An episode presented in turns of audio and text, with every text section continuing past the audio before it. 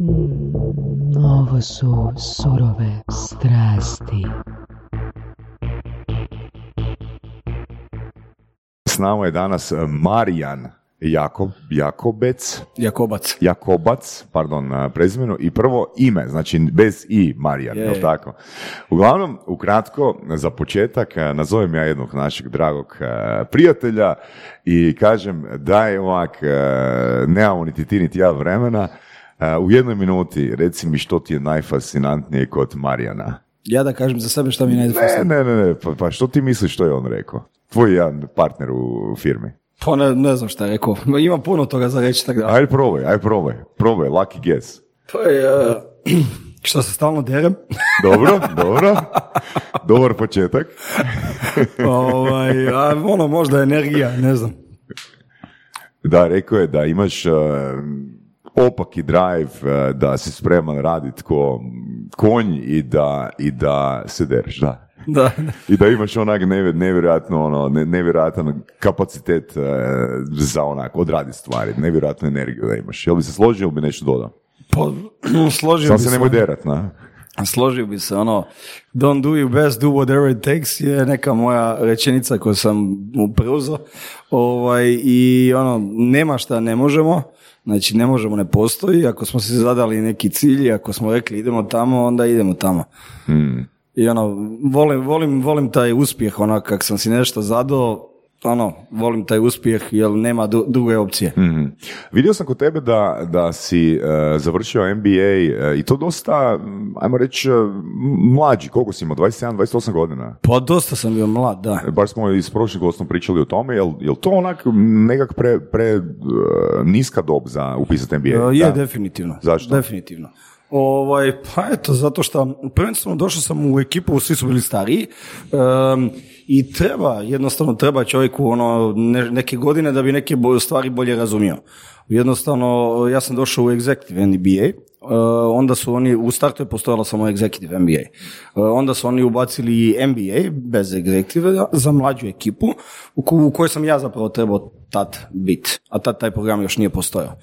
E, kako sam došao tako rano tamo? Pa ja nakon faksa sam se zaposlio u kontroli, oni su me vrbovali pa sam se zaposlio, to mi je bio prvi posao. Ovaj, bio sam tamo, ajmo reći, e, program koordinator ili project manager, ono svašta nešto smo radili, mala firma pa radiš uvijek svašta, ali top ekipa i ono, zanimljiva ekipa i svidjela mi se ta edukativna okolina.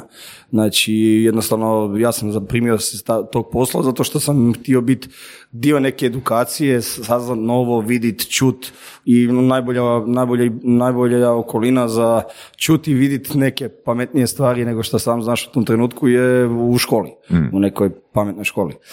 I, I jednostavno ja sam njima tamo odradio neke projekte, čak sam im dogovorio novi prostor tamo u Ilici, um, u, u Sjemeništu i na temelju toga što, smo, što sam im dogovorio novi prostor za zapravo jako dobre novce, za kompenzacije i tako dalje, ovaj su mi dali MBA. I onda sam ja mogao uh, ići na MBA kad odradim više godina staža i tako dalje. I nažalost sam uh, prerano otišao, trebao sam još malo čekati. Do koliko? Mislim, što treba prethoditi tome, što treba prethoditi tome, mislim, kako je to iskustvo da bi se, da bi se te informacije dobro, dobro onak posložile, da bi mogli izvući Evo, govorim sad benefit. isključivo za ovaj executive MBA program. Um, pa minimum pet godina iskustva u nekoj firmi. A tebi to bila prva firma? Ne, ne, ja sam išao, ja sam išao nakon treće firme, Mhm. ali sam u glavi bio još uvijek premlad, prezelen. Mhm. Znači jednostavno nisam dozreo ovaj, za neke stvari. To je za poduzetnike na kraju krajeva, za ljude, za neki koji imaju poduzetnički mindset ili direktore. Znači ono, ja, ja ajmo reći nisam bio voditelj tima tad još. To nije za niko ko je ispod voditelja tima. Znači, ako nemaš ljude, ako se ne baviš sa širokom slikom, znači i marketing, i prodaje, i financije, i HR, i PR, znači, ono, sa jednom sam cjelovikom tom slikom. Jer MBA je širok, jako širok ovaj edukativni, edukativno područje, znači ti obuhvatiš od uh, igle do lokomotive, sve što imaš u biznisu. A sad jebi, ako si ti neki samo stručnjak za nešto, šta će ti to realno? šta će ti to? Da. Znači, ipak da. izravno Pa sa dobro, iskustvom, koji već su radili, koji već imaju potrebe za tim, jel tako? Tako je, tako. Pa da, to je- to je za- glavna, glavna, glavna varijanta, tebe ta škola ne uči puno toga, nego taj network i taj, taj, Mhm. taj sharing of experience koji ima tamo. To smo čuli već više puta. Da. Znači, da ti imaš, ti imaš problem koji si već riješio, Da. ali pitaš drugi ljudi kako su oni taj problem riješili, pa da vidiš di si ti na toj skali i da li možeš nešto bolje i da li možeš nešto naučiti. Ali ono što je bitno, to, to što si rekao i to smo se isto s nekoliko gosti već uh, složili, ako si solo, znači ako sam, ako si solopreneur, onda isto baš nema puno smisla ako maknemo, ako maknemo taj kriterij networka. Da. Da.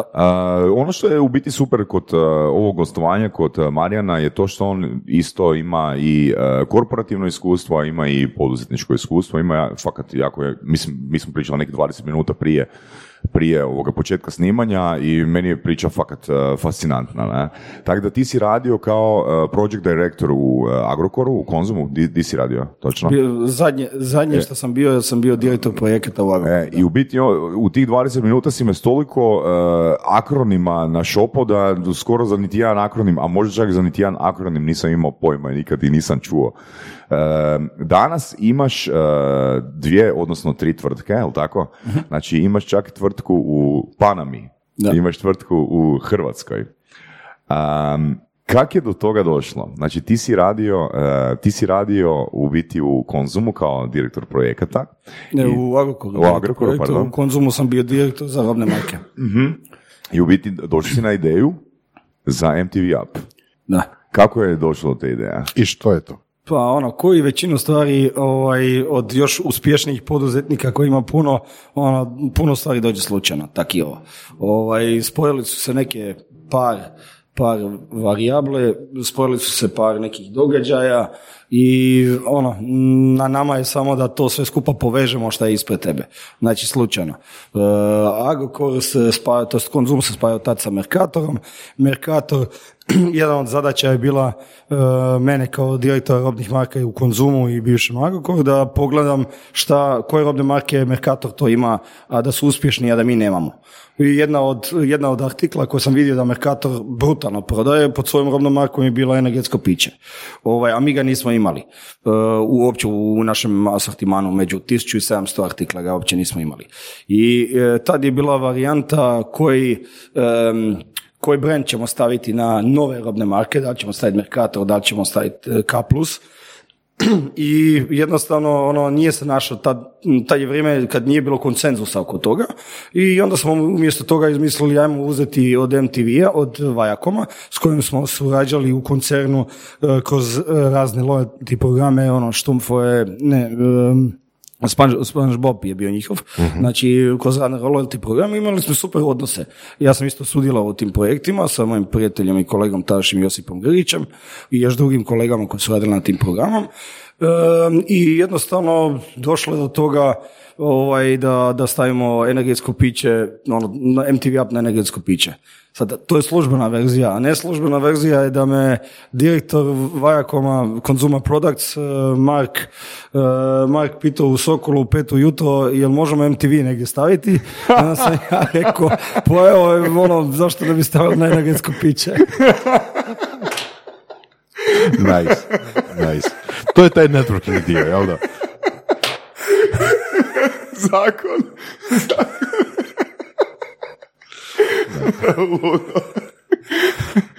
Znači, u biti, taj, ja, ja, onak dok si pričao, ja si razmišljam, ok, koji je proces, ono, uh, kak ćemo, kak će Da, se da, u velikom da. sustavu odrediti Kako da neki key- proizvod, key da neki proizvod, ovoga, i da neku robnu marku osmislimo, onak. I baš sam ti to pitanje htio postaviti, bez zajebancije. A ne, ali povezalo se, eto, ono kažem, ono većinu toga ovaj, se dogodi onak, ono, slučajno, ti si pametniji ili sposobniji ili manje sposoban, kad povežeš te neke slučajne stvari koje se oko tebe nalaze. Znači, ono, do, mi jesmo u tom trenutku vidjeli da Mercator prodaje brutalno energetsko piće, koje mi nemamo, postojala ta potreba zašto mi to nemamo, postojala taj neki nekonsenzus oko robnih marki i čovjek me u petu jutro pitao kao, s obzirom da smo mi koristili e, puno njihovih e, karaktera na robnim markama kao co-branding, ono imali smo na K plusu i Špuža Bob i Hello Kitty i sto nekih licenca, on mene pitao kao, ono, jebi ga baš u Sokolu u pet ujutro, pitao kao pa daj ajmo staviti negdje MTV up na rodnu marku. I ja sam razmišljao, glupa mi ta ideja, ono na šta da ja sad stavim MTV up osim na majice, znači na apparel, to ok, to je super, ali na koji sad ja prehrambeni proizvod da to stavim da ima smisla. Da, I da. pošto smo pili ovaj, ono Red Bull vodku, ovaj, energetsko piće, pa eto, eto, tak. Joj, zakon, zakon. A ovoga, još prije, prije toga, e, znači, evo, spomenuo si, spomenuo si te likove koji su pod licencom ili co- co-branding. Da. E, jel nam možeš malo ispričati kako se to osmišljava, s kojim likovima se ide? Da li, da li postoji onak neka jasna ono, strategija? O, o- Ne postoji strategija, postoji emocija koju želiš povezati. ok, znači ti, uh, ti likovi predstavljaju neku emociju. Ko što MTV Up, recimo MTV predstavlja neku emociju. Ovaj, ono, party people, ono, jebi ga. Ovaj, e, I ti želiš povezati tu emociju sa proizvodom koji ima nešto slično, proizvodi imaju neku emociju, moraju ispuniti neku funkcionalnost, ali iza svega stoji neka emocija, jel je gušt, nije gušt i tak dalje. Ne kod brašna, ali kod čokoladica i svega toga ostalog, da. I jednostavno povezuješ emocije.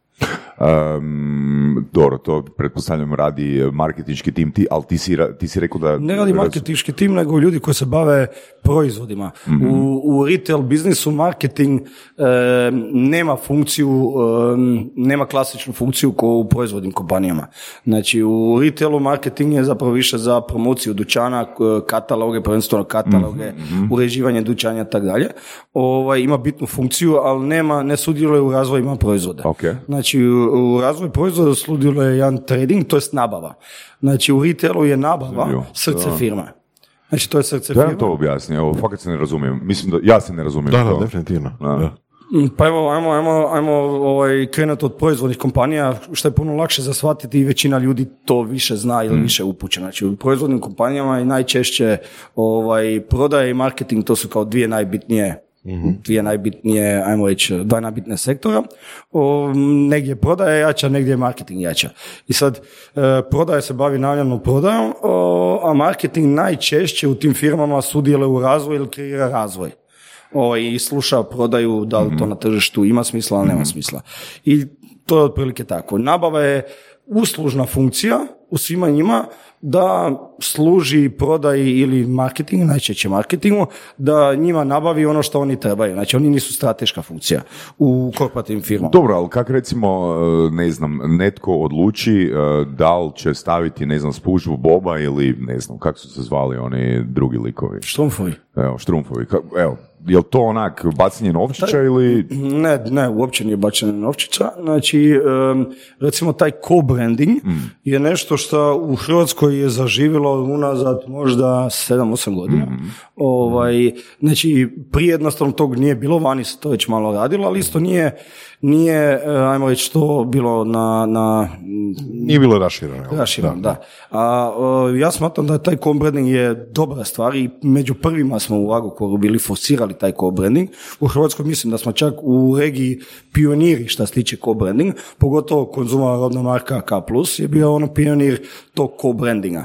E, baš, e, baš u, vrem- u vremenima kad smo povezivali loyalty programe sa, sa tim likovima. Ok, kad kažeš co-branding, misliš konkretno, u kontekstu retaila, misliš konkretno na, umjesto da se izbaci robna marka, konkretno K+, se napravi co-branding, s nekim- na to misliš kad kažeš Znači, co-branding? evo ti Znači, savršen co-branding. Znači, ono, e, Dolce Gusto kava.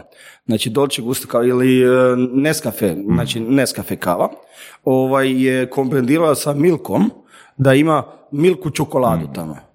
Znači, imaš to brand za kavu, Da, da, da. imaš to brand za čokoladu i sad neko ko pije inače taj Nescafe, upijem i mil- jedem i Milkinu čokoladu usput. Znači, savršen co-branding. Na jednom proizvodu imaš dva brenda. Znači, kad prodaješ taj, kad neko kupi taj proizvod, dobije i, i Milka i, i Nescafe dobije novac. da, ok, a da li je MTV Up primjer co-brandinga? E, Ili ne, nije? MTV Up Ok, je to, to. samostalni brand. Samostalni brand, ok, kužim. A, s- spomenuli si služba, služba Boba. A, da, da me se podsjeti što je bilo sa služba Bobom. Znači, na čemu je bio služba Bob? Na kojim proizvodima? Puh, na puno proizvoda, znači spužava Bob je na grickalicama, uglavnom grickalicama i slatkiši. Švica iz Grčima, Aha, da. I to je taj onda dio co-brandinga. Mislim, mislio sam... Osim što je bio još i na jasnicima, maj, majicama i tako dalje, govorimo u hrani, e, većinom na grickalicama i slatkišama. A što je onda onaj slučaj kada ima oni plišane igračke? E, to, to- je nešto to- to, sasvim drugo, da. tako? Ili, ili je povezano sa tim? E, Znači, plišane igračke, znači bili su oni zdravoljubci, a bilo je više generacija toga. Da, to je top, e, svaka čast kolegici koja je to ovaj, ugurala, top, jedna od najboljih Evo, kampanja. kako kak, kak se, kak, kak se stvara takva odluka? Idemo s tim. Jel znaš To ti ti je posao. Pa gledaš, gledaš šta je vani. Mislim, to je To- vani jako rašireno. Da. Za početak, da. Misliš da, da gleda se što je vani? Pa uvijek pogledaš šta je vani, zato ljudi idu na sajmove, putuju, Da, ok. uvijek gledaš šta je vani. Znači ti uvijek vidiš šta je vani i, vidiš e, i pitaš se da li je to kod tebe ovaj, applicable, da li ti to možeš kod sebe primijeniti o, ili da li možeš bolje nešto malo promijeniti. Jeftinije ili Jel znaš možda, s obzirom da si bio ono x godina uh, u Agrokoru, jel znaš možda, ne, jel ti pada na pamet neka kampanja za koju, koja nije bila uspješna, a bila je dobro osmišljena? Pa evo, Spužva Bob je bila um, financijski neuspješna, ali relativno neuspješna, a um, marketinški je bila ono posvuda. Znači, tu je recimo bio veliki problem, Spužva Bob u Hrvatskoj kao brand nije jak. Spužva Bob u Hrvatskoj nije jak, a recimo u Srbiji Spužva Bob ili Sunđer Bob je ono ubojica. Svi ga znaju, svi ga vole. A, I tu ti sad ta razlika. Da li je- Ovdje je bio flop, tamo top. Da, Da li je dio flopa bio i, odnosno koliko su visoki tantijemi za, za tako nešto, za korištenje takvog klika? Pa, plaćaš neki royalty fee, ovisi kako se dogovoriš. Da. Ali da li je to bio značajan trošak, e, dovoljno značajan da, da ubije kampanju, odnosno da bude neisplativa, Ne, ne, ili je to nije- bio samo mali taj trošak u svemu? Nije, um, Nije sad ono neki ono ogromni dio cijele kampanje. nije mali, nije ni veliki, ali je, Jel- znaš ga unaprijed, možeš ga Je- izračunati. Jel bi znao možda ono nam pokušati objasniti razliku ako znaš e, koja je razlika između co-brandinga i licenciranja? Jer meni je ovo... zvu- O, Pa nema veze jedno s drugim. Znači, meni- co-branding, da. co-branding je kad jednostavno dva brenda uzmeš, Mhm. primjer, evo sad, um, kak se zove one, um, joj, uh, one kekse, one crne kekse sa bijelom... bijelom Oreo, Oreo. Oreo. E, bro. Ovaj, ja to ne znam ni izgovarati, ali ne znam reći. Ovaj, i, i recimo to, to na sladoledu. Znači, to je brand, ovaj, to je brand slatkiša, ali tako. Sad, ti s tim brandom imaš proizvodnju ovaj slatkiša. I ti s tim brandom odeš kod leda i kažeš, ej, ja bi taj svoj brand i svoj okus stavio na sladoled. Aj ti sad, molim te, proizvodi sladoled, ali ja ću ti dati brand i recepturu. I onda je to co branding. Onda Ledo napravi sa Oreom ovaj, jedan, uh, jedan zapravo proizvod. I to je co branding. E, ali ako Kao ti- sinergija dva brenda, dva... Ok, ali recimo moja tvrtka X isto može nazvat, ne znam, Disney i reći ja bi stavljao na majice, na majice Mickey Mouse-a. E, to, Njima je, je to je licenciranje. Njima je to 5% od ukupnog biznisa. Da, da, ali kažem, to je licenciranje. Znači, ako ja stavljam uh, Mickey Mouse-a na majicu ili na, ne znam, čašu, to je, to je licenciranje. Tako, ti si kupio licencu, ko što smo mi kupili MTV App, ovo, mi smo kupili njihovu licencu da stavimo na, na proizvod. Ok. Sad, ja sam izabrao da to bude jedini brand na tom proizvodu, ali ti možeš izabrati da to bude sekundarni ili primarni brand na već postojećem proizvodu i onda je to co-branding. Super. Znači to bi bilo da on ima svoj logotip i Mickey Mouse-a. Tako je. Tako je, tako je, tako je, tako je. Evo, vrlo jednostavno objašnjeno. Super, hvala ti puno na uh, ovoj distinkciji između. I ono što se događa u biti, to je, to je uh, 2016. godina, je tako, MTV Up? Priča Da, da, da, da. počinje.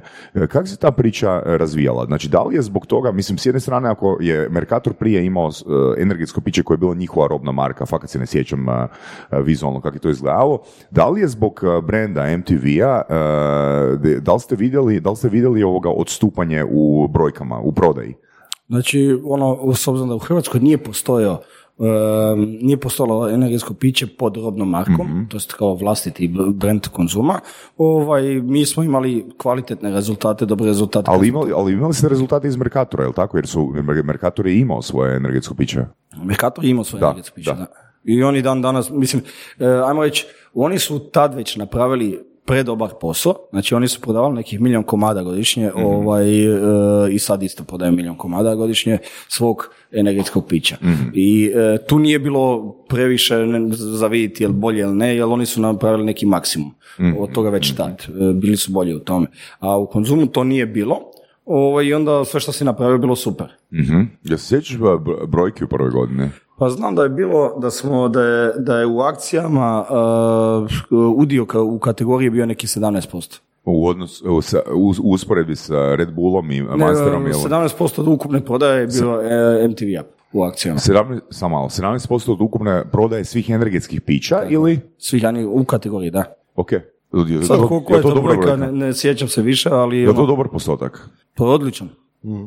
Je. Da. To je odličan za nešto što je relativno novo Da, tad bio ili tek se stavilo. Mhm. I velika većina će i zapoznati za Red Bullom, za... jel, Ali to ti je isto, no, mislim, nije bio. to sad samo utjecaj bio zato što smo stavili taj proizvod tamo, e, već e, zato što je bila druga cjenovna kategorija. Da, da, da, da, E, dobro, ta druga- drugačiji positioning, Ta da. kategorija tad nije bila toliko dobro razvijena.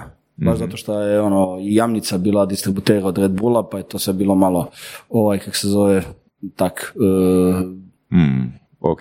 I kako se ta priča razvija? Ili staje? Pa ili evo, pa se ovaj, to je bila razvija? jedna simpatična priča uh, mog kolege bivšeg uh, Josipa Grgića i mene entuzijazam, entuzijazam puno ludorije i puno zabave. Ovaj, putovali smo kroz cijeli svijet, znači obišao sam cijeli svijet pet puta ovaj, skupa s njim i uh, u jedan moj prijatelj i, i, i čovjek koji je nama bio tada agent, Zoran Vejković, je rekao u jednom trenutku kad smo bili u, na Sijalu, na štandu u Sijalu, e, um, Sijal inače najveći, najveći food fair u Aziji, i imali smo štand od ja, 150 kvadrata MTV apa, ono, ludilo, znači ono, nisam očima vjerovao kad sam došao tamo šta je naš distributer tada e, napravio i, i Zoran Vejković je rekao nakon toga kao pa mi se ponašamo u najmanju ruku ko Coca-Cola, a zapravo se ponašamo ko Apple. toliko smo bili, toliko smo bili puni sebi, toliko je bilo ono, sve je išlo ono u dobrom smjeru i ono, otvorili smo kino, prodavali smo, ludilo, super, sve išlo ono, brutalno dobro i bilo to jako zabavno. Jel to još uvijek kad je e, to brand od, e, znači unutar Agrokora ili, ili, ili Tad to je, tvoja tad je, ne, tad je bio uh, još pod Agrokorom. Ok, ok. I što se onda događa? Znači, znači, vi ste zapravo preuzeli, vi ste kupili licencu, znači ne samo za Hrvatsku, odnosno ne samo za regiju, nego za svijet, jel tako? Prvo za regiju, pa onda za cijeli svijet. Mhm. Jel se sjećaš možda, mislim, ako smiješ podijeliti, koji su to recimo iznosi? Pa ne bi smio. Ok. Jel više od tisuću kuna? Malo manje. ok, i kak sad, k- k- e, jel si ti sudjelovao na tim pregovorima, dogovorima oko, oko jesi? Da. Evo, kako to izgleda? Evo, recimo da ja sad želim kupiti, ne znam, e, licencu. Pa ne, nema ti neke razlike, svaki prigovor je isti. Mhm. Znači, da li ti vodio prigovor sa ženom ili vodio prigovor o milijon eura, isti ti prigovor. Evo, sviđa mi se kako pojednostavljaju stvari jer ja se totalno mogu e, slagati s tim. Isto kad mene pitaju, ono, komunikacija u prodaji, komunikacija u prezentaciji, komunikacija s djetetom, sve to isto. Samo se ono prilagođavaš jezikom. Upravo to je ono, prilagodiš se jezikom i e, ko se bolje pripremio dobiva, točka.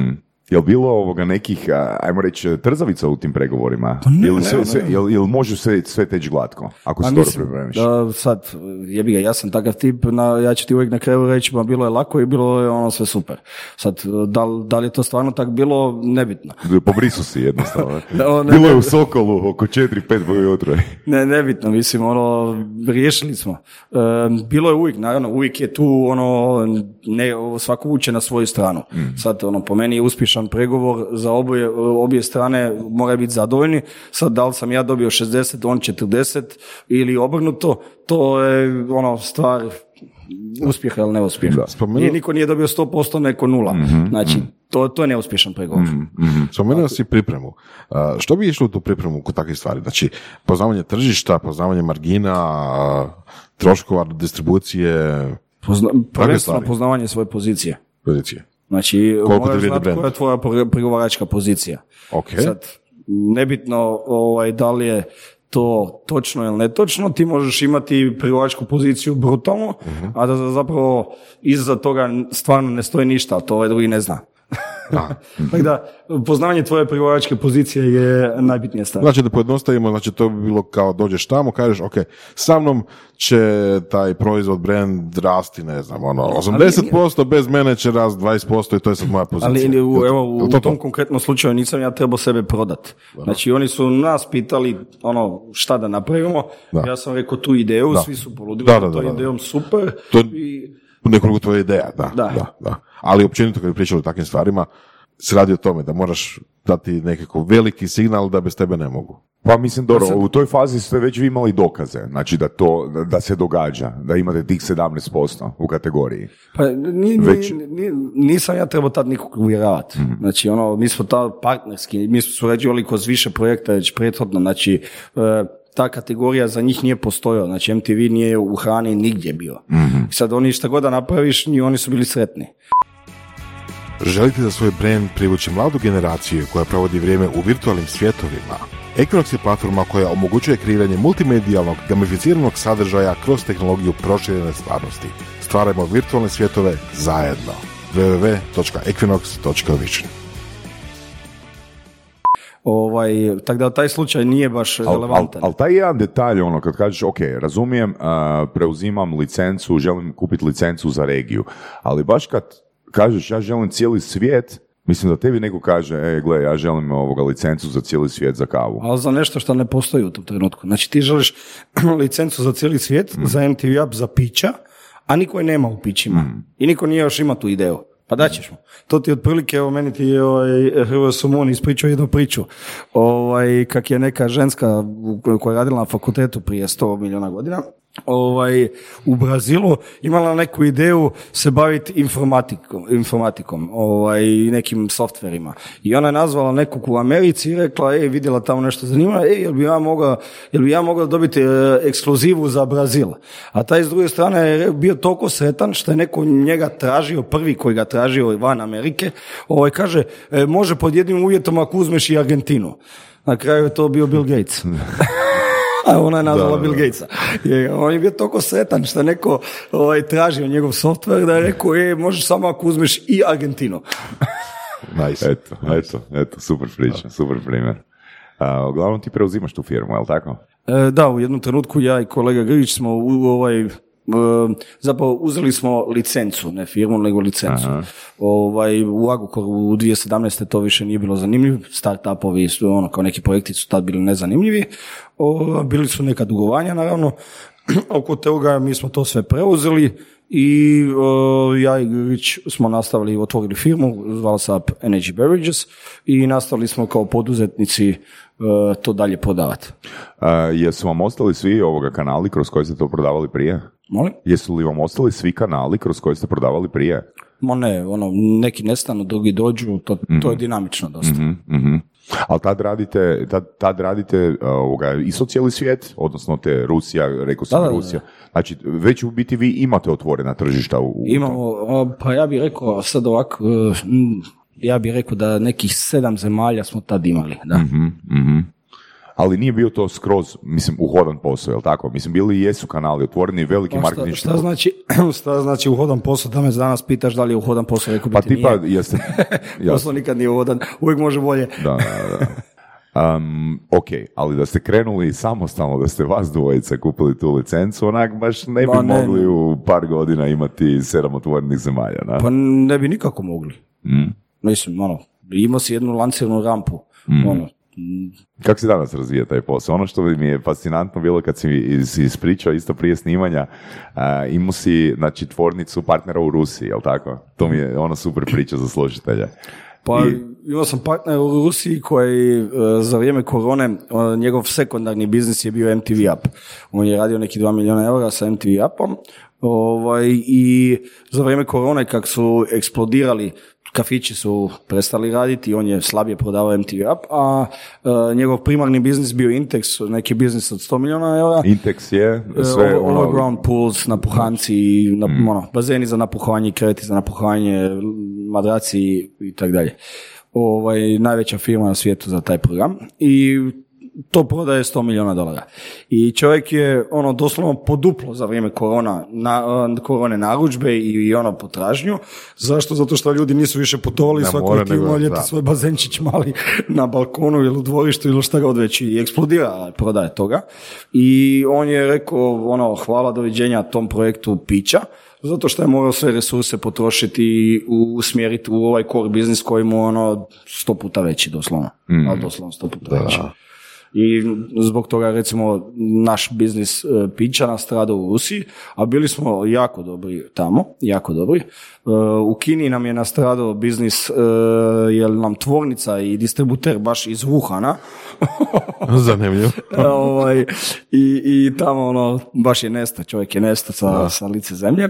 Opa. I, i, a ovo, u isto vrijeme smo otvorili, evo prije mjesec dana smo otvorili punionicu u Australiji, šta je, ajmo reći, predvili smo nekako da će svi ti lanci opskrbe malo od, od, otići k vragu i da je prijevoz. Prije smo mi e, šipali iz Poljske, smo šipali MTV-a, proizvodili smo MTV-a u Poljskoj i šipali u Australiju.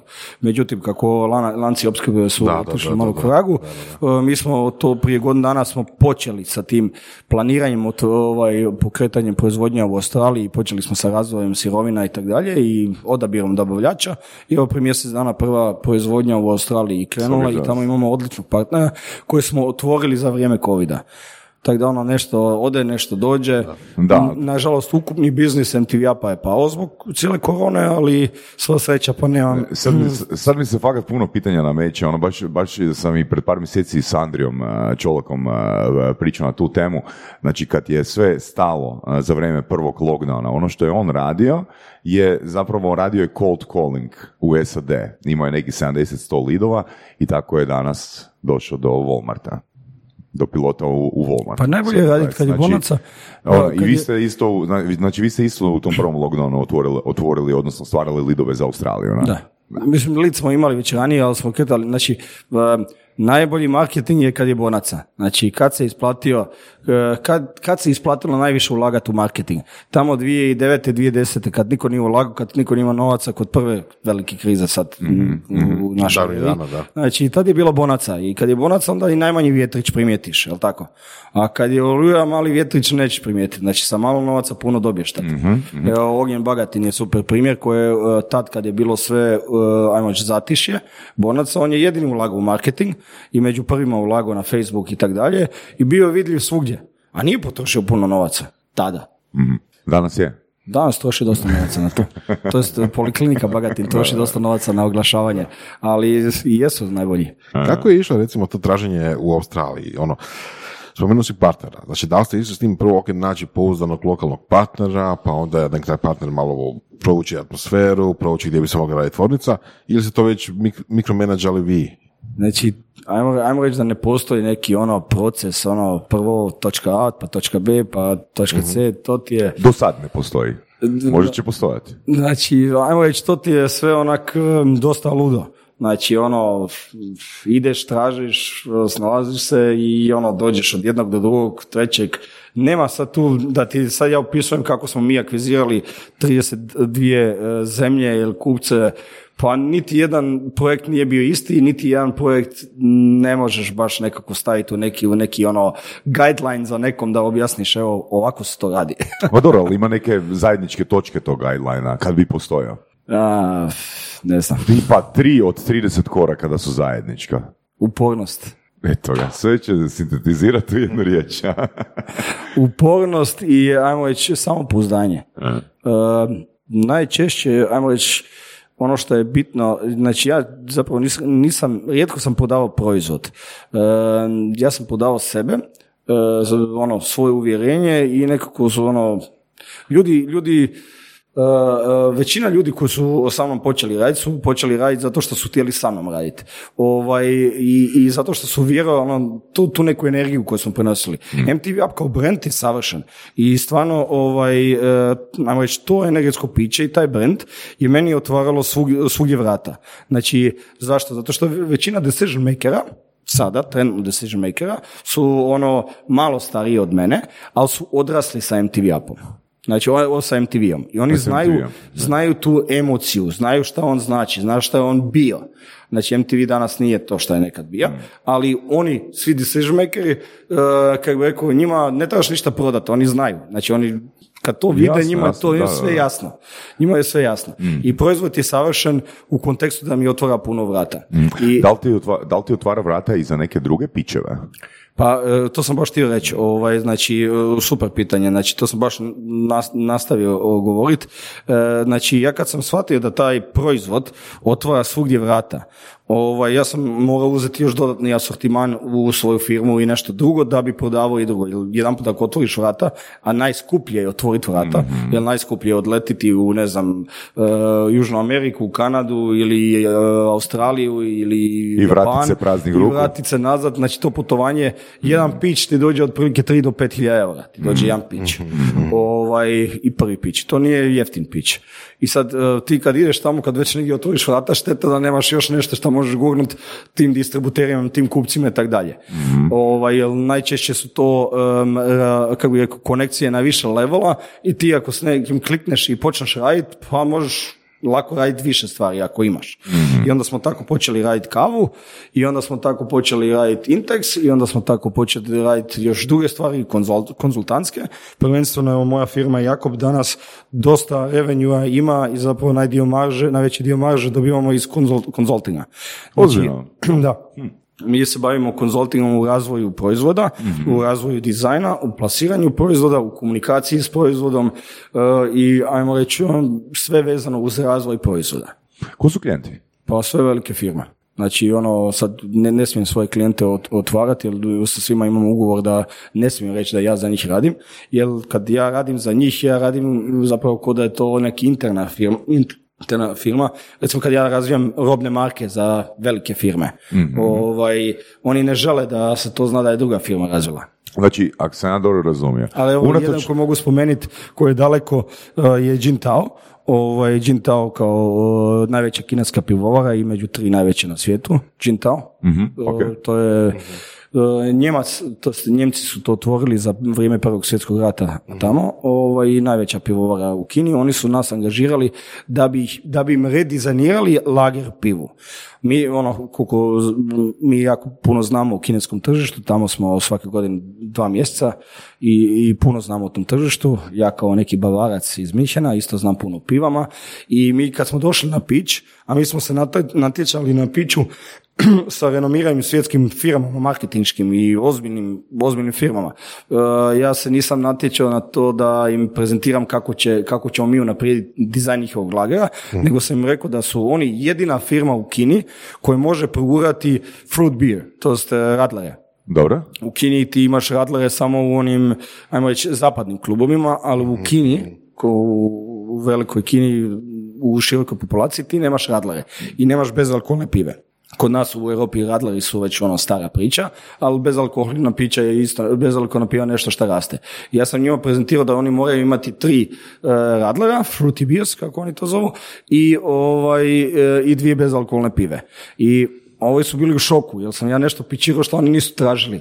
Ja sam njih uvjeravao da oni to moraju napraviti, a da otkantaju redizajn lagera. I oni su bili oduševljeni, baš sam imao ajmo reći, nekonvencionalni ono, pristup i dizajn, ono, imao sam zvučnike tamo, ono, baš, baš je bio nekonvencionalni pristup i oni su baš bili oduševljeni s tim i dali su nam pić. I mi smo na kraju razvili sedam, sedam dizajna i sedam boca smo im razvili. Ehm, tražili su još jednu ipu i japu da im razvijemo i recimo to je jedan od biznisa s kojim se moja firma bavi. Ok, koje- e, dakle, ukratko, e, ti e, imaš proizvode svoje, jel tako? Mhm. Ali najveći revenue dolazi od, tvog, od prodaje tvog vremena. Da, otprilike. Jesi zadovoljan s tom činjenicom? Trenutno? jesam. Jesi? Da. Ok, ok. Pa to je u skladu s onom rečenicom da imaš drive i da radiš ko konj, ne? Nisam bandić da radim ko konja, ali i ko pčela. Da, da, ok. A, ono što mene više interesira u, u tom primjeru koji si sad ispričao, a, ok, super je pić, ali kako dolaziš do pića? Jel ti sam ovoga kontaktiraš takve tvrtke ili jednostavno si dovoljno pozicioniran, imaš dovoljno, dovoljno razvijen network? Ne, da, network, network. Da? Kako to funkcionira točno? Pa puno vremena, puno novaca uloženo u prvenstveno šankove, ovaj, puno vremena i novaca. Mislim, ono, ti da, ti ako si Kako u nekoj firmi u, ne znam, uh, Wuhanu ili di padne na pamet, e, treba zvati nekog lika iz uh, Zagreba. Pa oni su došli do nas tako da su vidjeli MTV Up na polici i svidjela mi se dizajn i brand i rekli su ovo je super priča i onda su kontaktirali mog distributera. Moj distributer je kontaktirao nas i pitao da li mi želimo se tamo prijaviti na to. Ovo, I eto, tako smo došli do toga. Ma, sve su ti to neke slučajnosti, ti jesi samo tu da, da, da spojiš neke varijable i da, ono, mislim, Sve je to na kraju Dakle, bitnije je biti okolo, bitno, bitno je da se čuje za tebe, a onda se ostalo sve dogodi, ja? Ja, ja jesam prisutan koliko mogu biti. Da. A samo je stvar da li ćeš iskoristiti pojedine situacije i prilike ili ne. Hmm. Jesi pokušao izračunati koliko je to novca za šankom postavljeno? U. ne želim računat. Hoće žena slušati podcast? Šta? Hoće žena slušati podcast? E, pa, kako ne? Ok. Žena mu najveći, zato- žena, zato ne žena je moj najveći fan. Zato ne želiš reći koliko je za šankom novca. Ma zna ona, zna ona. Cool. Zapravo, ovaj, moja žena, em, moja žena kad smo bili mali, ovaj, bili smo na Hvaru u jednom kafiću i e, u kojem je nestalo struje. I sad mi smo došli u taj jedan kafić tamo u Starije, tamo gdje smo se upoznali. I sad e, ja sam ostao bez novaca. I ona isto ostala bez novaca. I ovaj i tad se još nismo ono fest i ono kad je nestalo struje zbog kiše, zbog oluje, svi su se tamo nešto grlili, ljubili vamo tamo, moja žena otišla na šank i uzela neku bočicu ovaj Jack Danielsa, ostalo nešto malo i ukrala tu bočicu Jack Danielsa i ona kao ono kad je došla struja, ona kaže meni imam nešto za tebe. A onak šta, evo ti boca. I ja se zaljubio. Supplier, Tako da zna, zna, ono, znamo se dovoljno dobro, du- dugo smo skupa, stvarno smo dugo skupa, tako da bez, bez nje, ajmo reći, pola toga ne bi ja, ja napravio. Tako da ono, Znači ona potiče tvoju upornost i samopouzdanje. pa da, inače ne bi bili skupa toliko dugo. Jel svoje odluke filtriraš kroz uh, razgovore, s- razgovore s njom? Pa ne, Ne? ne. Kako- Ona je- kako- mo- kako fil- žena mi je doktor. Ok. E, Kako filtriraš? Kako filtriraš svoje poslovne odluke? šta ti podrazumijaš pod filtriraš? Pa u smislu ono, ok, ovo je dobra ideja, ovo nije dobra ideja, ili ova ideja može ići odmah, ova ideja treba pričekati vremena. U, zeznuto pitanje. Ovaj, uglavnom kroz svoj nos i osjećaj. Da? Znači ima, ima, naravno ima neka matematička podloga, znači sve ti to izanaliziraš, ali na kraju to sve svodi na feeling. Mislim, zadnju odluku ima feeling. Pa mislim, ja bi se čak izgeneralizirao da, ja bi čak izgeneralizirao da svaku našu zadnju odluku uh, ipak odluči feeling, ali i postoji, rekao si sam, postoji matematika iza toga. Ne postoji matematička podloga, Da. ali zadnju riječ ima feeling. Da, ok. Jesi ikad napravio ono pogrešnu, jesi ikad imao pogrešan feeling? Znači da je matematika štimala, da si imao dobar feeling i da, da projekt nije uspio. Pa sto puta. Ok, ok. puta. Mislim, ovaj, iza svakog uspjeha stoji deset neuspjeha. Da, pun je uvjerenja ovih eh, kroz koje kad provlači svoje iskustvo ono doslovno briše, briše ovoga sve. Neuspjehe, da. Ali daj mi reci, daj nam reci molim te, eh, s obzirom da imaš takvo znanje i iskustvo, tebi je zapravo piece of cake naći neki proizvod i plasirat ga, eh, plasirat ga i kroz svoje kanale. Kako je došlo do ideje za kavu? Musta. Pa recimo, Mislim, to je izrazito kompetitivno ovoga tržišta. Pa da i ne. Ovaj, i, I sad, um, ajmo reći ovako, ono šta, šta mi uspjeh i novac omogućuje je da biram s kim radim. To je, ajmo reći, nešto što kad sam došao do neke razine koju sam sam sebi zadao da je uspjeh, jer uspjeh je relativna stvar, svako sam sebi može zadati šta je uspjeh. Ovaj, ja, sam, ja sam si rekao, ok, sad biram s kim radim i hoću u tom uživati. Znači, sa dobrim ljudima se zafrkavati, stvaramo novac, stvaramo vrijednost i još nam je dobro. Ovaj, I do kave recimo sam došao tako da je moj prvi kupac MTV apa je bio zapravo neko ko je bio startup za kapsule za kave u Italiji, uh, Ultramar Cafe. I on je bio moj prvi kupac. Ja sam s njim kliknuo, ono isto, moje godište čovjek, ono, ono, energičan, ono, prodavač, taljan, ono, top lik, Matija, Matija Tarsi, i ovo je baš top lik. I ja sam skužio, pa ok, ja sam taj projekt eh, tih kapsula za kavu imao konzumu pod prijatnom markom, već tenderiran i već, sam, već smo mi to gledali malo. Tamo je tržište sazrejevalo za to. Ja sam rekao, ok, pa zašto to, ako ti kupaš moje proizvode, pa ja ću to tvoje tu raditi. Ovaj, I tak smo počeli. I ono, tak smo samo produžili, produbili neku, produbili smo neku suradnju, a ujedno sam onda e, napravio ono što sam prije pet minuta govorio, da sam nadopunio asortiman, da mogu ljudima nuditi osim MTV-a još nešto. E pa dobro, ali koje sad, mislim, o, o Lakantini ćemo poslije, ali koje imali još proizvoda e, unutar te tvrtke koja, koja drži MTV i Musto? Znači, za sad imamo kave, imamo, ajmo reći, kave u raznim oblicima, znači imamo Da, da. kapsule, imamo zrna, imamo e, mljevenu kavu, sad ćemo imati instant kave, to je sad sljedeće godine dogovaram da imamo instant kave, imat ćemo mlijeko u prahu, znači nadopunjava se to. Znači, kad smo ušli u te, prvo smo ušli kapsule za kavu. Znači, prvo smo uzeli kapsule i onda, jebi ga, kad smo već u tom biznisu s kavama, onda smo rekli, ok, ajmo napraviti ono 360, ajmo uzeti sve što ima s kavom, pa čak i mlijeko. Znači, jer uz jednu litru kave ljudi u Hrvatskoj piju 3 litre mlijeka. Znači, čak smo i u to išli. Sam- Samo smo proširili asortiman. O, što se tiče ovog Inteksa, isto tako. Sad, od sljedeće godine mi počnemo distribuirati, distribuirati Inteks. Sad, pored tog Inteksa će se još sto stvari moći nadovezati u neprehrani. Tako da ćemo i tu vjerojatno širiti nešto. Evo meni sad jedna kolegica je išla na porodini e, prošli petak o, i zaposlio sam novu osobu i kad, kad, kad smo zapošljavali tu novu osobu sam je rekao ne brini ti kad dođeš imat ću ja još jednu firmu ovaj, pa da se imaš di vratiti. Ona kaže ja se samo bojim da to ne bude dvije. Tako da ovaj, nadopunjujemo se, rastemo i nadopunjujemo se, širimo se, tako da ono, uvijek ima prostora. Nije to sad nešto. Jel e, ti se dogodi kad, vjerojatno da, neka ideja koja je, neka ideja koja, za koju trenutno ne možeš isfinancirati? Ha? Jel imaš takvih, situ- takvih situacija? Ja, ne. Znači ono, imaš ideju i onak, joj, kako je brutalna ideja, ne mogu ju sad isfinancirati. Nemaš? Ne. Znači sve gledaš u skladu sa svojim ovoga, e, sa svojim, svojim trenutnim mogućnostima. Ne, nego financije nisu problem. Kako? Pa financije nisu problem zato što imaš partner koji će te podupirati. Ja barem imam ovaj partner s kojim radim, ako imam dobru ideju, pa novaca na svijetu ima. Znači, novaca ima. Nema dovoljno dobrih projekata. Znači, toliko koliko novaca ima, nema dovoljnih projekata. Da, ali nekak imam dojam da, da je dosta tih tvog, tvojih temelja e, nastalo dok si radio u Agrokoru i Konzumu, ne? Pa ne razumijem ni zaključak, ali ne, ne razumijem. Znači, e, da nije Agrokora nikad ne bi vjerojatno ovaj, napravio taj projekt Apa. Možda bi nešto drugo napravio, bio u nečem drugom poduzetnik. Znači, Mm. ja sam bio i prije Agrokora i prije Lidla, ja sam radio prije u Lidlu Mhm. i prije Kotrula, zapravo nakon Kotruli ja sam bio poduzetnik. Ja Mhm. sam već imao jednu firmu tamo 2009. 2010. Ovaj, imao sam godinu dana izlet u poduzetništvu, pa sam se vratio opet u korporaciju. Realno meni paše i poduzetništvo i korporacija, jednako mi paše. Znači, jednom i drugom se snalazim drugačije, ali jedno i drugo mi je super. Čak što više možda opet odem na negdje, ne, prodam sve firme pa opet odem u korporaciju. Ovaj, volim promjene. Em, ali, ali e, da se vratim na tvoje pitanje, znači, e, da, Agrokor je sigurno pomogao da, ono, dao nam neki boost da ja i kolega odemo u privatnike, jer smo tamo krenuli sa jednim projektom i onda je bilo šteta da propadne projekt, pa smo mi otišli u poduzetnike.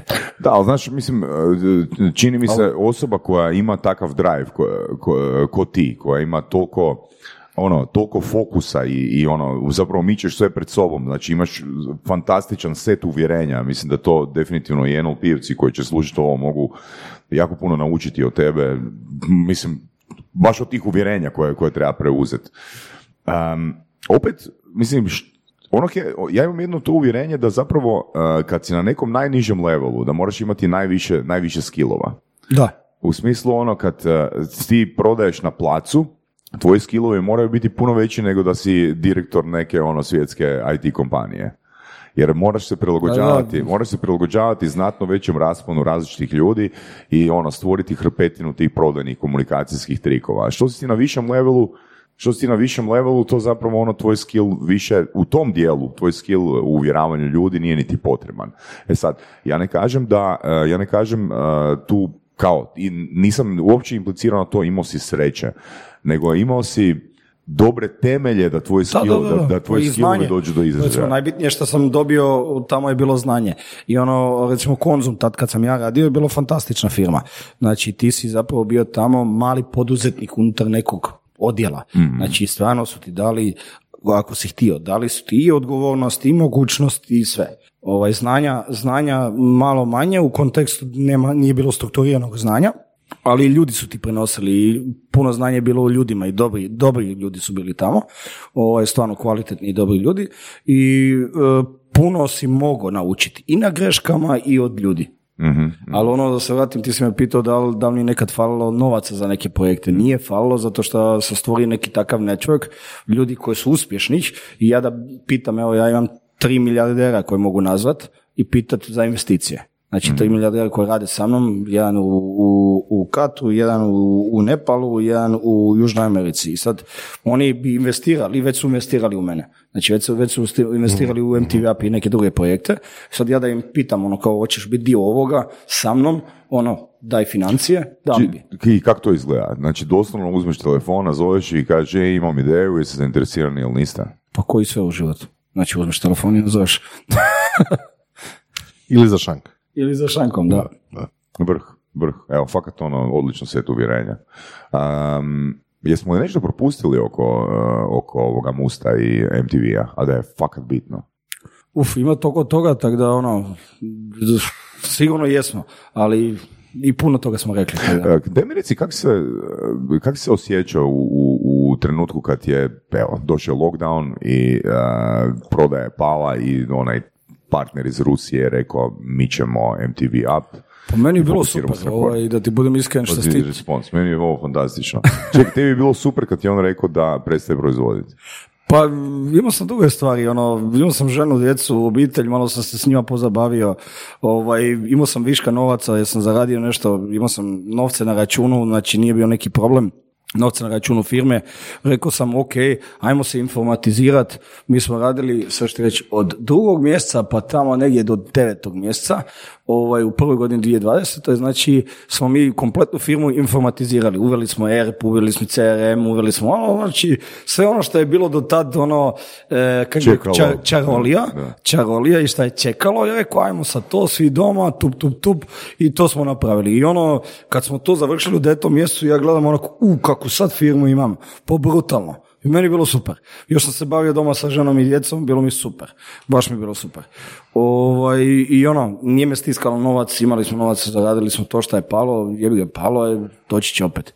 Ovaj, nešto novo ćemo kupiti. Gledao sam tad, eh, ajmo reći koju firmu ću kupiti. Ovaj, razmišljali smo o nekim akvizicijama, razgovarao sam sa nekim ozbiljnim firmama koji mi je žao što, neke firme mi je žao što nisam ušao, neće ih imenovati, ali mi je žao što nisam ušao, jer su stvarno ovaj, napravili brutalan posao. O, I to je to, kupio sam na kraju sam kupio La Cantinu, to je ušao sam sa 50% o, suvlasništva u La Cantinu, što je jedan CBD biznis, e, retail lanac. Inače sam ja bio već u taj CBD ušao prije, u taj CBD svijet ušao prije tri godine, isto kao konzultant za jednu kanadsku firmu, uh, Canopy Growth, to je za sestrinsku firmu na Siciliji uh, Kanapar. Za njih sam radio jednu studiju, uh, s obzirom da su oni najveća proizvodnja uh, u, u Europi, o, na Siciliji, i njima sam radio studiju kroz koje kategorije proizvoda i kroz koje proizvode oni prvo mogu plasirati svoje sirovine. Super. Znači CBD, Znači, ne samo da si imao iskustva sa CBD-em i tom trgovinom, nego su te platili da naučiš šta se dobro prodaje. Prvo su me platili da, da im kažem e, di prvo mogu plasirati svoje proizvode. Znači, naravno, prvo je bilo majoneza kao ulje, poveznica i tak dalje. Onda, ajmo reći, neke slatkiše i grickalice. Slatkiše je bilo neki prijedlog, jer slatkiši su dosta inovativna kategorija.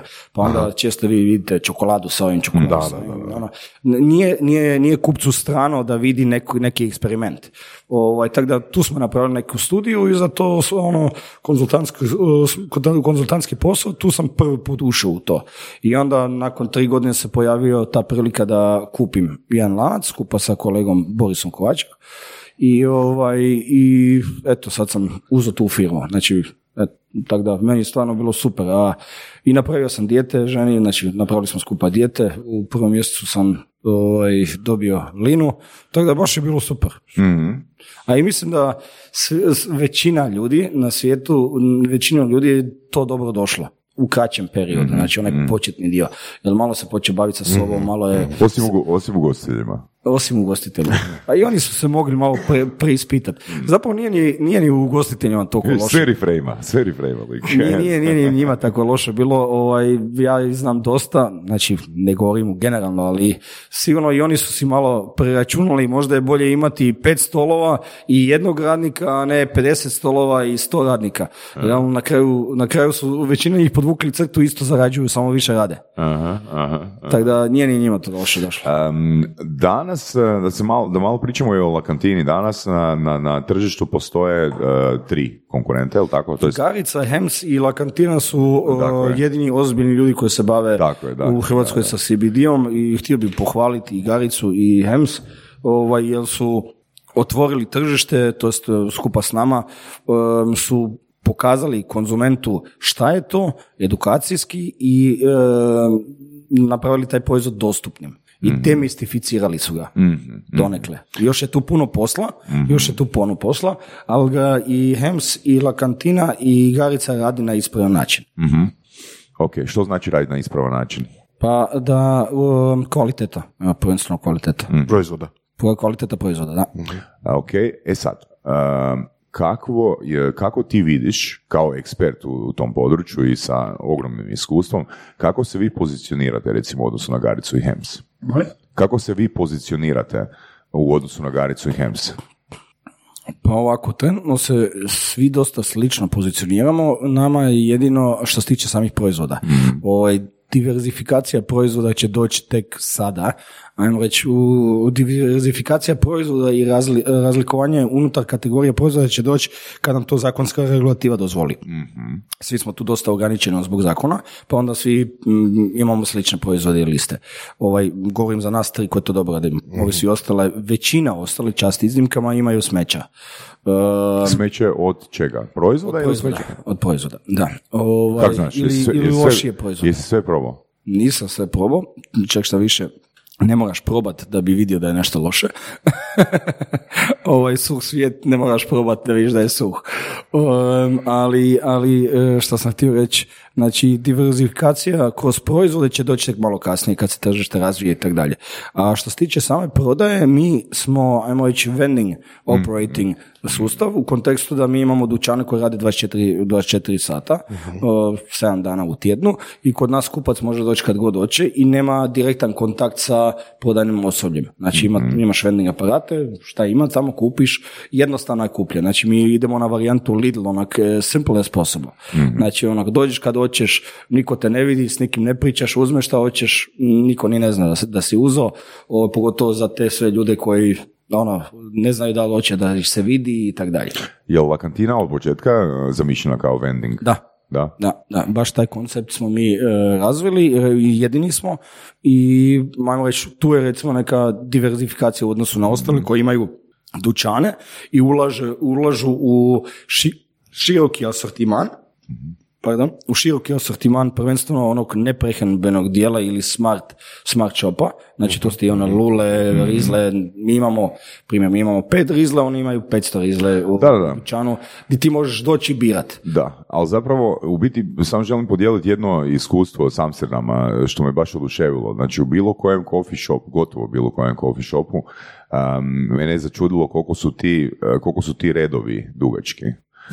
Uh, to je dugački, ali nema, ne, nije veliki broj ljudi u redu, nego krivu riječ sam iskoristio, nisu dugački, nego A dugo se čeka. dugo se čeka. Aha. I zapravo u biti u svakom tom malo boljem coffee shopu ima, imati, imaš jednu osobu koja je izrazito educirana i koja, Da, zapravo, da, da, koja zapravo radi ono neku check listu da ti da ne uzmeš nešto ono da ne uzmeš nešto krivo. E sad, ono- mislim, mislim da je to mislim da je to ok, da, da je to super imati takav vending uh, biznis iz puno puno razloga, no definitivno mislim da se tu ti me ispravi naravno, ne moram uopće biti u pravu, da se tu teško može doći, teško se može preko vendinga doći do publike koja nikad nije konzumirala. U, u, pravu si i to, to ono što mi sad pokušavamo, zato kažem da je meni konkurencija draga, pogotovo ta dva koje sam spomenuo. Ovaj, zašto? Zato što ćemo mi jednu cijelu širu populaciju naučiti nešto. Znači, evo, Boris i La Cantina, e, mi planiramo sad CBD festival. Zašto? Zato što želimo educirati široku pu- publiku.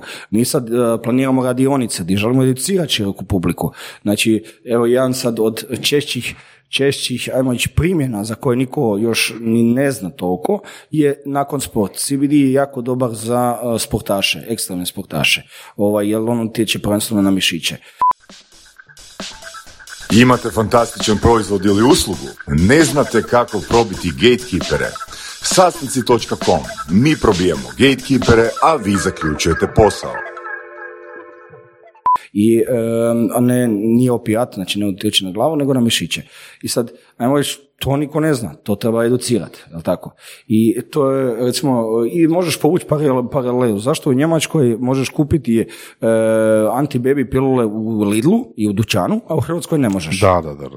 Zato što ljudi u Njemačkoj su educirani šta je to Mhm. antibaby pilula i kad je moraš uzimati kako. A ovdje ljudi nisu educirani i zato mora imati apotekara koji će njima objasniti uzimaš tad i tad zbog tog i tog. I ne smiješ to raditi s tim i tim. Mhm. Restrikcija oko oglašavanja. Dobro. Mhm. Koje su? Pa zakonske nema, a Facebook i Facebook i neke društvene mreže imaju to vlastite interne ono, Znači, zakonske nema. Znači, Da li to može znači se- da možeš na televiziji sad imati reklamu, ono, 30 sekundi o, o lakantini? Možeš, da, a ono što je fascinantno, ti ne moraš, ne smiješ primjer, sad to je isto kolega Tvrtko govorio kod vas. E, Znači, e, majicu ne smiješ imati sa listom. Da, da, to smo imali par gluposti, anomalija, neki koje nema veze s ničim. Ili mi moramo na naš proizvod napisati e, da je to mirisno bilje ili suvenir. Da, da, da, da. Mislim, ono, smiješno, smiješno. Znači, ono, suvenir. Mi moramo pisati, znači mi moramo i prodajemo ga pod suvenir. U kojoj mjeri, u kojoj mjeri je ja, sve... pardon, I ja kao takav smijem suvenir oglašavati. Znači ja mogu reći, u vidi suvenir. Da, da, da. U kojoj mjeri je sve to zapravo priprema za nekakvu legalizaciju malo većeg razmjera? Pa nije to nikakva priprema, to je nešto što će se opet slučajno dogoditi kroz neki pritisak javnosti i populacije koje to želi koristiti. Znači da sad znaš da ti dođe svemirac sad i kaže, ok, u sljedećih 20 godina nema legalizacije, ili bi se dalje bavio time? Ehm, pa CBD kao, mislim, kad pričamo o legalizaciji, ti pričaš o THC-u. Da.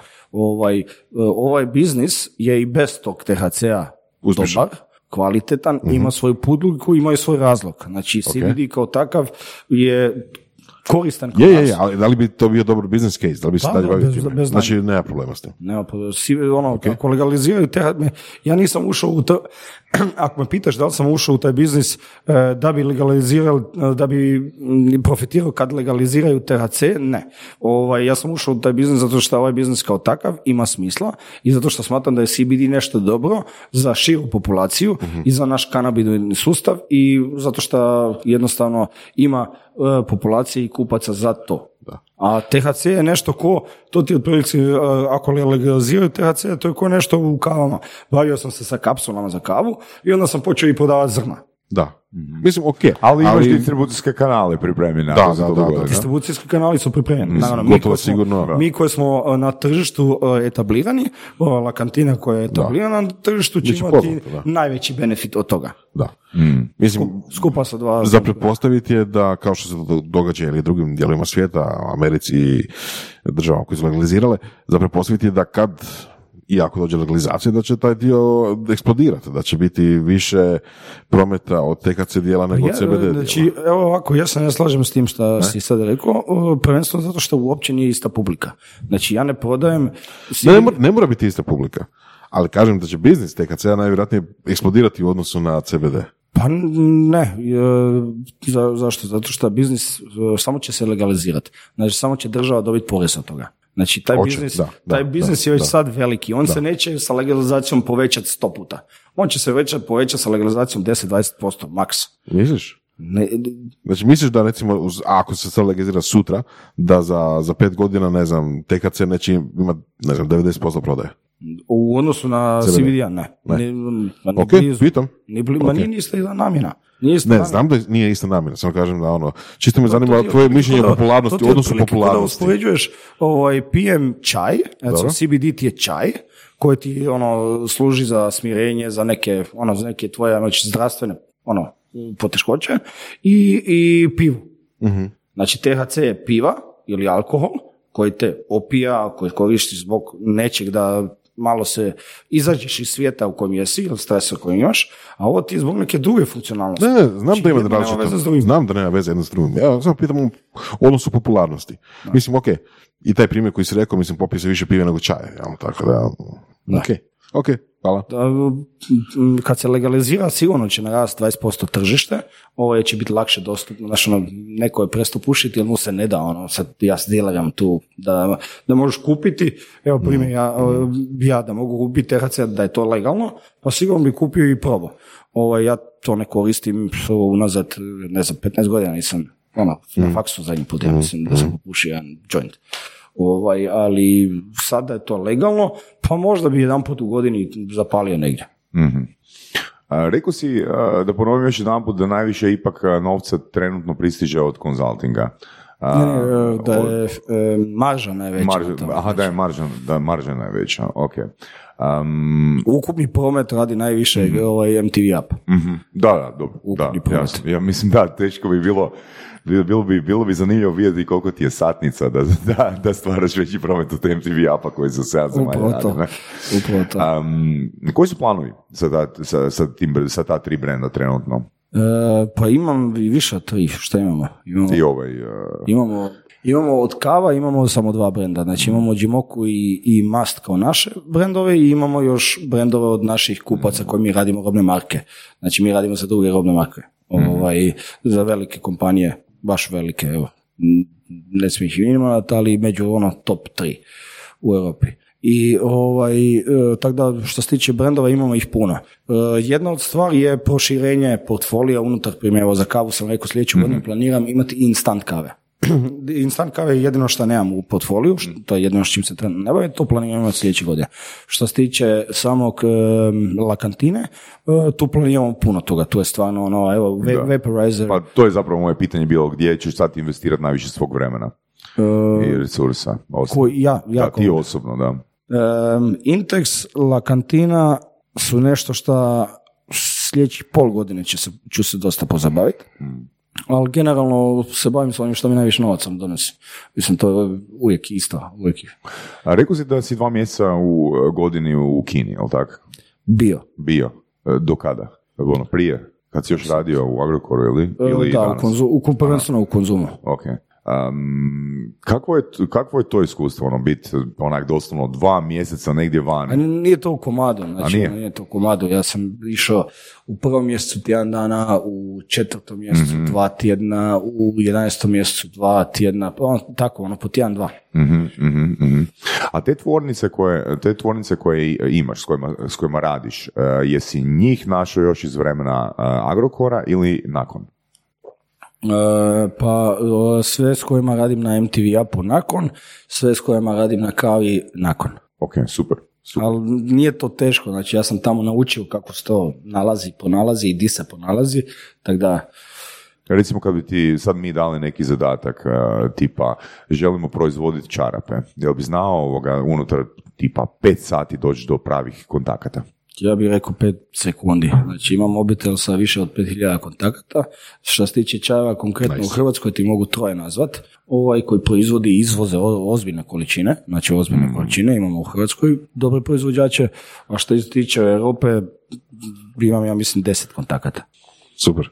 Bome, bome, evo svaka čast. Svaka čast. Mislim da smo imali puno gostiju koji kažu da poznaju... ovaj, pogodio si laku kategoriju čajevi. Ne, ne, ne, rekao sam čarape. Ajde, čarape, sam. Čarape, Ajde, sorry. pro, čarape. Ja sam čaje.